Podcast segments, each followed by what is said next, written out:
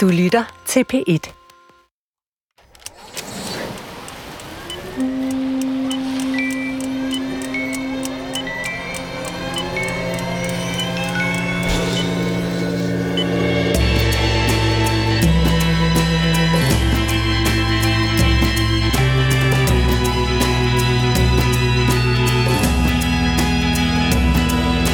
Du har sikkert set et spøgelse eller noget i den retning, eller også er du en af dem, der har set flere gennem årene. Men hvordan må det opleves at være omgivet af mennesker, som ingen andre kan se næsten hele tiden? Og kan man så slippe af med dem, når der er så mange og så længe? Forsvar i dagens radiofortælling, hvor Lukas Tøjer og hans mor fortæller Katrine Hedegaard om en ganske særlig barndom. Det er undertegnet, der har produceret. Jeg hedder Torben Brandt, og vi har valgt at give dagens radiofortælling overskriften Lukas og de døde.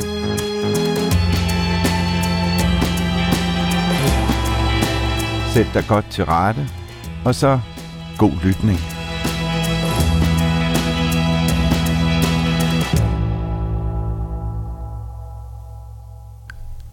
Der var en aften, hvor mig og min søster var alene hjemme. Og vi er gået i seng. Og jeg ligger som sædvanlig og øh, kan ikke falde i søvn. Sådan var det ofte, at jeg bare øh, ikke turde lukke øjnene. Så jeg ligger der med øh, musik fra anlægget, der står på regionen. Sådan noget beroligende musik. Bølgeskulp eller noget fløjtespil eller andet. Og så ligger jeg der og lytter til det. Og så lige pludselig hører jeg fodtrin, tunge øh, fodtrin op ad trappen. Og langsomt, skridt for skridt, hele vejen op ad trappen. Og jeg blev selvfølgelig mere og mere bange, fordi jeg ved bare, at nu kommer den over til mit værelse, over til mig. Og den kommer øh, videre op ad trappen og helt op. Og så går den, de der skridt der, knirken i gulvet, kommer bare tættere og tættere på mig. Og værelset indtil det til sidst når til døråbningen. Og træder ind i værelset. Så dør anlægget. Det, det slukker bare.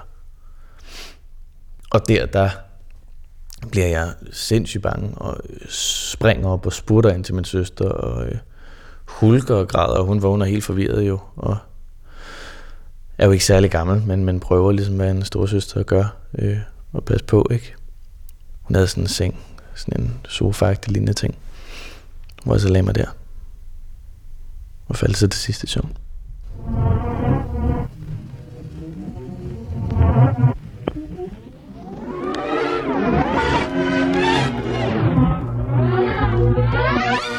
Der var specielt to, som fulgte dig igennem nogle år, og det var en lille pige, og det var en, en gammel mand med butterfly.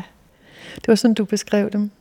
De stod bare og kiggede. De ville ikke noget skidt eller godt, men de var der. Og det generede dig, når du sad der og legede med dine legesager, eller byggede med dit Lego eller noget, og så stod der altid nogen og kiggede på. Fortalte du også, øh, så snart du havde et sprog, at du ikke var alene på dit værelse, når du legede der, og derfor ikke brød dig om at lege på dit værelse alene. Som barn, der var der ikke vanvittigt meget kommunikation. Der var, prøvede jeg jo bare at komme igennem det der, overleve det på en eller anden måde. Øh, og siden i min voksne liv er jo, er, har jeg jo så lært øh, at samle mod nok til at øh, snakke med dem, spørge dem om, hvad, hvad foregår der, hvad, hvad, hvad, hvem er du, hvad er det du vil? Du ved godt, du er død, ikke?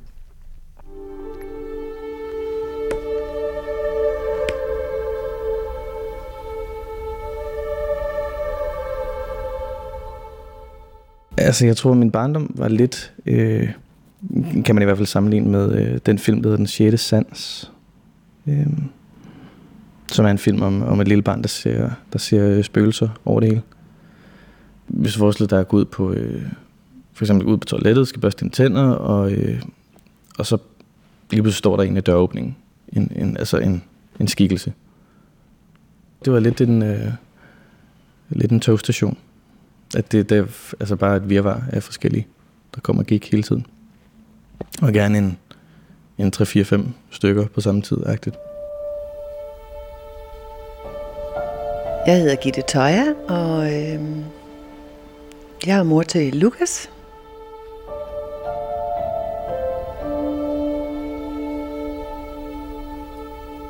Man vil jo give sin højre arm for, at, at ens børn ikke skal, skal lide på den måde. Uh, ja, jeg håber, der er en dybere mening med alt det, du har været trukket igennem din stakkel.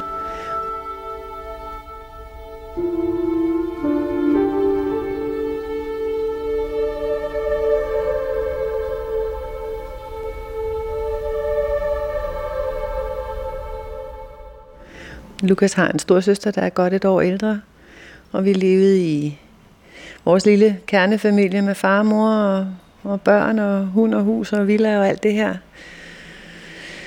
Da vi fik Lukas, var det et, et noget andet spædbørneforløb, vi, vi kom til at opleve med ham end med hans storsøster.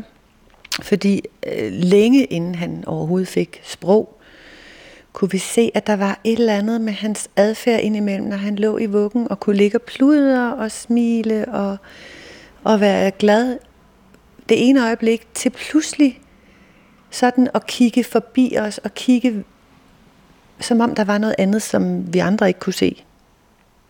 Dengang havde man en jordmor, der ligesom fulgte en. Så jeg startede med at tale med hende om det, som så henviste mig til lægen, som så sagde, at, at meget kan undgås ved, at man sørger for, at børnene ikke kommer til at ligge og få det for varmt. Øh, så det gik jeg selvfølgelig også op i, at øh, jeg mærkede der i nakken og på panden. Jeg var et meget, meget følsomt barn. Altså, man kunne ikke rigtig skille mig ud, så, altså, så var jeg helt, øh, helt grædefærdig i lang tid. Ikke? Fordi alle alting bare gik direkte ind, lige ind. Og meget genert. Fordi det var så voldsomt at, at møde nye mennesker, og mennesker, man ikke var trygge ved, og sådan. Der var så mange indtryk. Og det er ikke meget genert. Nørdet, vil jeg sige. Jeg elskede nørde. Gør jeg stadig. Jamen altså, jeg, jeg var et barn, der brugte min... Øh, altså barndom på øh, Animal Planet og Discovery Channel. Og øh, dinosaurer dinosaurperiode en lille barn, der læser øh, alt, hvad man kan få fat i, øh, bøger om dinosaurer, og bliver sådan helt nørdet, kan nævne alle dinosaurer og sådan, ikke? Meget sådan dykker dybt ned i, ned i emner. Øhm, jeg har et konkret eksempel, hvor jeg ville ønske, der havde været et videokamera på. Og det er den eneste gang, hvor Lukas far og jeg øh, har oplevet en, en decideret besættelse. Han sad i sin seng med ryggen lænet op af, af væggen, og vi stod øh, tæt på ham, et par meter fra ham, hen ved døråbningen. Og så drejer han hovedet lige pludselig og kigger på os og har et, et udtryk, som ikke var Lukas' Og da han åbner munden, der er det ikke Lukas, der taler.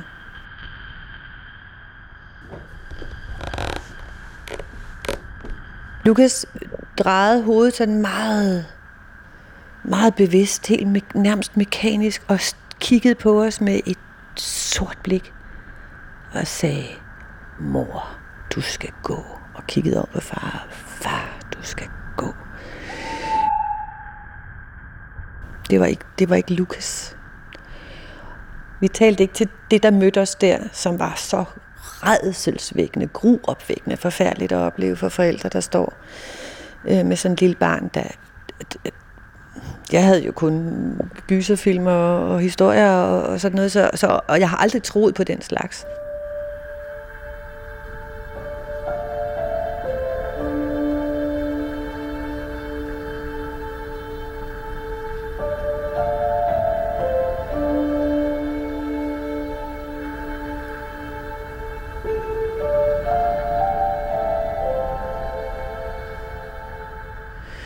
Vi blev ved at tale til Lukas og sige, Lukas, bliv her, og det er din krop, og vi elsker dig, og bliv hos os, og sådan noget. Den der følelse af, at, at Lukas ikke var til stede, men at vi kaldte ham tilbage til sin egen krop. Og i det, at, at han lander i sin egen krop igen, så sker der sådan en, en forvandling på et splitsekund. At han kigger på os, som om han er han lige er vågnet op af et eller andet. Og så rækker han ud efter og siger, mor, far, og, og, og giver sig til at græde og hulke. Og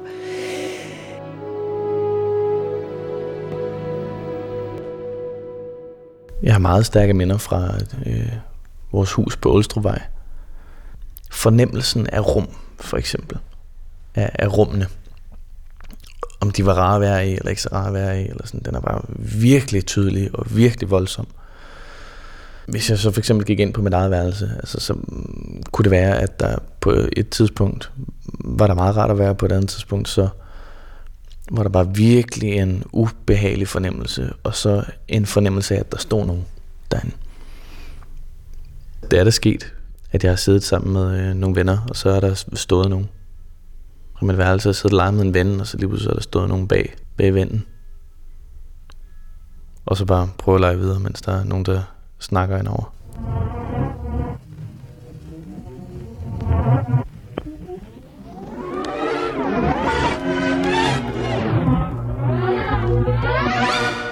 Jeg holdt op med at spørge til det. Jeg kan du huske i nat, at du havde... Altså det gjorde jeg kun ganske få gange, fordi et eller andet sted, så gik det hurtigt op for mig, at jeg et eller andet sted kom til at prikke lidt til noget retraumatisering, eller noget, tænkte jeg dengang. Så jeg holdt op med at, ligesom at, at minde ham om, at han havde et problem. Lad ham endelig ikke huske noget om alt det gru, han gennemlevede om natten. Når han stod og ligesom fægtede ud i luften efter noget, der generede ham, så kunne han finde på at tage sine hænder foran sin åbne mund og skrige til os, at vi skulle hjælpe ham med at, at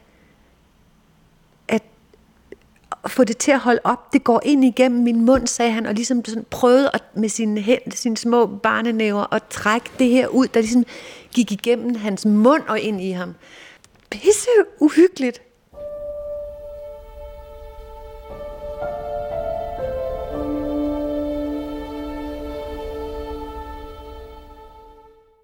Altså det er jo vidt forskelligt, hvordan det ser ud, de ånder her, eller, eller mm, hvad man kan kalde dem.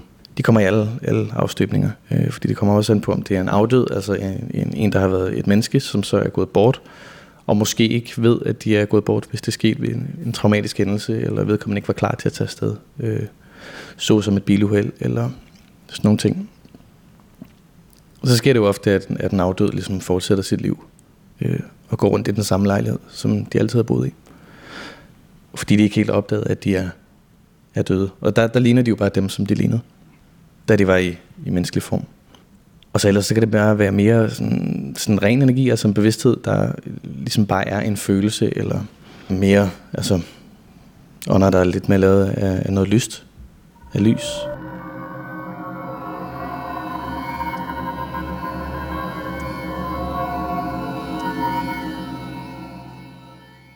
Det blev jo ved op igennem tiden. Og øh, mine stakkels forældre, de prøvede jo alt muligt at prøve at finde ud af, hvad det var, det her.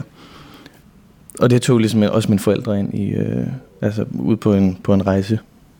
Et eller andet sted følte jeg ikke, at øh, psykiatrien som sådan havde noget at gøre i den her sammenhæng. Fordi det var så tydeligt for mig, at det Lukas oplevede ville bare blive forsøgt helbredt med, med psykofarmaka. Og det var jeg på ingen måde interesseret i, at, at Lukas skulle øh, ind i det system. Jeg var også selv famlende og, og undersøgende og, og rakte ud efter hjælp. Vi har boet tre forskellige, en lejlighed på Frederiksberg og et, to forskellige huse i Valby. Ja. Nissen flyttede jo med, så på den måde kunne vi ikke rigtig flygte fra problemet, eller flytte fra problemet. Så jeg tænkte, hvis jeg nu får nogle større forståelse for, hvad det er for noget med den åndeverden, som, som det var så tydeligt, at han kunne se, der skræmte ham så meget, og som gjorde, at han, at dels at, at familiens nattesøvn blev forstyrret i, i de første 12 år, stort set hver eneste nat, øh, i en, to, en til to timer, hvor, hvor, hvor Lukas bare skreg og skreg og havde det skidt.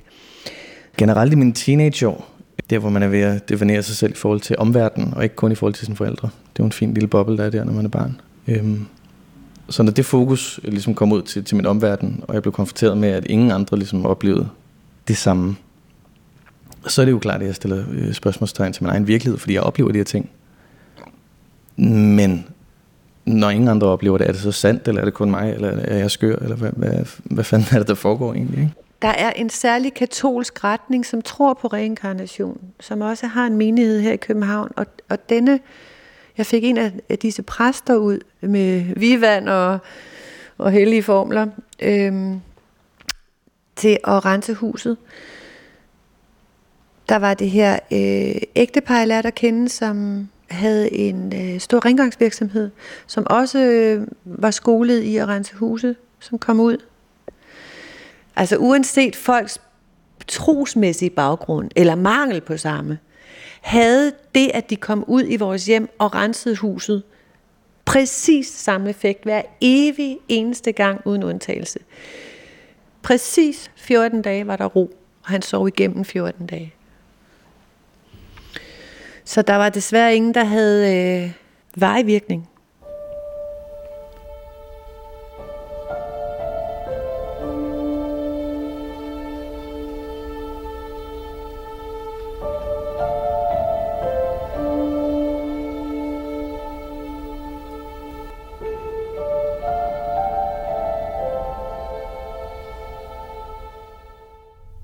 Da jeg var 14 år, blev mine forældre skilt.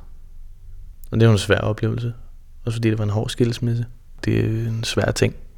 Når den, øh, den tryghed og sikkerhed, man har i de, de forældre, som et par lige pludselig bryder op, og man finder ud af, at wow, de mennesker, de har også bare normale følelser. Og så bliver man lige pludselig hurtigt voksen. Vi blev mindre og mindre en familie, og der tror jeg, i takt med det steg min vrede øh, mere og mere. Og min frustration egentlig over for forældrene. Og at der øh, manglede kærlighed i det hjem der, ikke? Og så fordi jeg, at jeg jo stadig er et følsomt menneske, reagerer også det kraftigere, tror jeg, ikke? Hvilket gjorde, at jeg bare blev super indebrændt og en meget vred ung mand. På efterskolen der har jeg stadigvæk de her... Øh, altså, jeg er, jo, jeg er jo stadig åben og følsom. Øh, så jeg oplever stadig ting, men jeg lukker bare lynhurtigt ned for dem. Jo blødere krop, jo øh, hårdere rustning tager man på, jo, ikke? Vi lavede en, en gruppe, der hedder OBN, Over by Night. Det var bare en aften, hvor vi ligesom tog en runde. Og øh, øhm, var inde i andre huse og øh, fik ting op og øh, smed en øh, sådan en badetøffel ned i en brødrest og tændte den og gik igen og sådan noget. Ødelagde ting, og det kulminerede ligesom med, at vi stoppede en skorsten øh, ned til spisesalen, som var sådan noget naturgas, hvis jeg husker rigtigt. Sådan noget, man ikke rigtig kan lugte, men man, øh, men man godt kan dø af, rigtigt, som kom ned i hele spisesalen. Og der var flere, der øh, blev, øh, blev svimle øh, og var sådan... Det hele blev øh, evakueret. Og der blev jeg vækket af en lærer, der råbte, at jeg skulle komme. Og øh, jeg prøver så at benægte, øh, eller sådan, snakke om hvad, jeg ved ikke, hvad I snakker om, agtigt, og alt det der. Og så gå til bekendelse til sidst. Altså. Ja. Og så fik jeg så at vide en uge senere, at jeg var blevet smidt ud. Det var da totalt forfærdeligt. Og så bliver man jo bare nødt til at takle det på en eller anden måde, så derfor øh, gjorde jeg i hvert fald det, tror jeg, at jeg sådan, nå, fint, så er jeg sådan en, der bliver smidt ud af skoler. Husker bare en fuck verden attitude. Og en, og en fuck jer, fordi I, altså, verden går mig ondt, så fuck den. Jeg kommer på en ny efterskole, øh, hvor der var en masse andre vrede mennesker.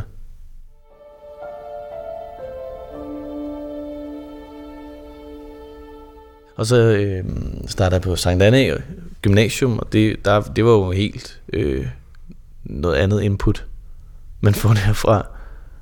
Øh, fra at gå fra at være sammen med mennesker, som øh, siger, hvorfor har du så langt hår? Du ved, til nogen, der, hvorfor har du så kort hår? Hvad er det, du laver? Eller lige gro og sådan noget. Så tror jeg, det rigtige skiftes for mig der. Med den bane, jeg var på der. Det, øh, der det skiftede, da jeg var med i en teatergruppe, der hedder Dramaterne. Og i Nordsjælland, hvor man ligesom er på et gymnasium og bor der i en måned i sommerferien, og har prøver hver dag, og så slutter man af med at spille. Og der brugte jeg en måned sammen med nogle mennesker, som var det ældre, og det som jeg landede i sig selv på en anden måde, end hvad jeg var vant til. Og øh, har bare sådan en fornemmelse af, wow, det er jo det, er jo det her. Det er følsomt, det er udfordrende, det er det er fysisk, det er intellektuelt, det, det, det kan ligesom rigtig, rigtig, rigtig mange ting, synes jeg. Og så er der bare noget magisk ved, at, ved den selvforglemmelse, der ligger i det. Og jeg tror også, det er derfor, der er mange mennesker, der... Øh, altså, det er derfor, folk tager i by på en fredag. Øh, eller ude at danse hele natten, eller drikker sig super, øh, super beruset. Det er jo for at opnå den her selvforglemmelse der, hvor man sådan bare er i nuet. Og øh, alle de der tanker der, der summer rundt i hovedet, de bliver stille. Altså, der bliver helt stille inde i hovedet, man, man er ligesom bare og har det fedt. Og det, det giver noget nær en lykkefølelse, altså. Det forholder sig sådan, at, at dem, der har nogle evner til at se noget, andre ikke kan se. Hvis man tager perspektivet fra åndeverdenen, vil lyse som nogle små lys i mørket. Der er jo ikke meget sjov ved at, at skabe en effekt, hvis den ikke bliver opfattet. Så det er indlysende, at disse afdøde har en tilbøjelighed til at opsøge øh, mennesker, som, som kan mærke deres tilstedeværelse. Alle mennesker har ligesom et behov for at øh, være en del af noget større, eller en del af en gruppe, eller øh, bare blive set, eller blive forstået. Og samtidig har jeg også følt, at det, det, gik, altså, at det gik hurtigt ind i mit hoved. Det der med en hel masse tankespor på samme tid, der, der øh, kører som en motorvej. Men så er jo også lidt en forsamling af mennesker, som øh, har følt sig udenfor, eller følt sig anderledes. Og så har jeg så meldt mig ind øh, i Mensa. Altså, der er en hel masse artikler, der, øh, der snakker om, at særligt sensitive mennesker også øh, skulle være mere intelligente, eller det ved jeg ikke.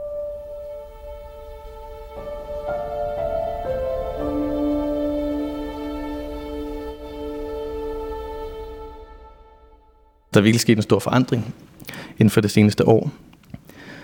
Fordi min mor via hele den her undersøgelse af at prøve at finde ud af, hvad, hvad fanden er det, der foregår med det her, det her barn, øhm, kom hjem og sagde, øh, har du ikke lyst til at prøve at skifte navn? Og jeg altså, forholder mig rimelig øh, åbent og ukritisk til, til sådan nogle ting. Så sagde jeg, jo, det, det er jo fint, helt sikkert. Og så skifter jeg navn. Og over det næste halve år, så det som jeg har oplevet hele mit liv, det tunge øh, mørke, noget som jeg er blevet konfronteret med med daglig basis, alt det tunge der og mørke, det forsvandt. Og det var jo en, en exceptionel vanvittig oplevelse for mig. Der var ikke noget med mere at blive øh, overrasket i tid og utid af, øh, af skikkelser, der bare sendte øh, voldsomme følelser afsted. Og, altså, det var der bare ikke.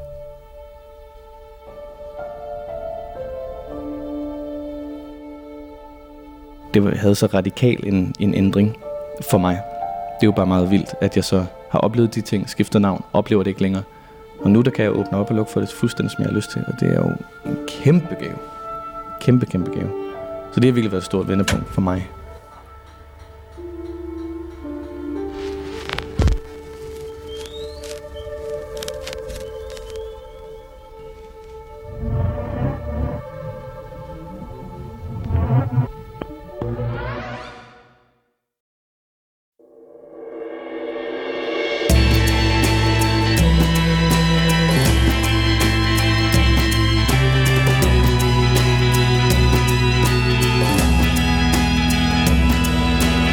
Ja, nogle gange går alting op i en højere enhed.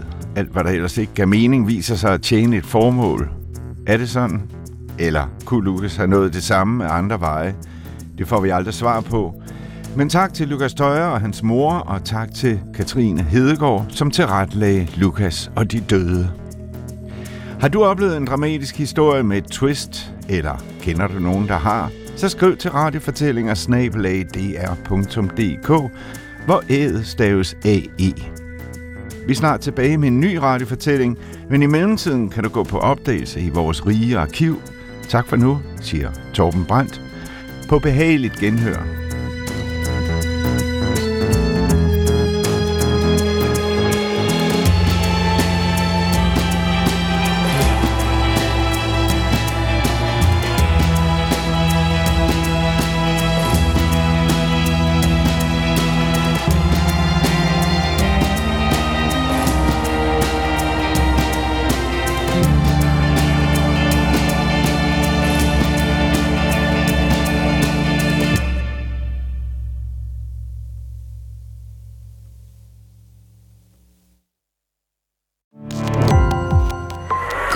Opdagelse i alle DR's podcast og radioprogrammer. I appen DR Lyd.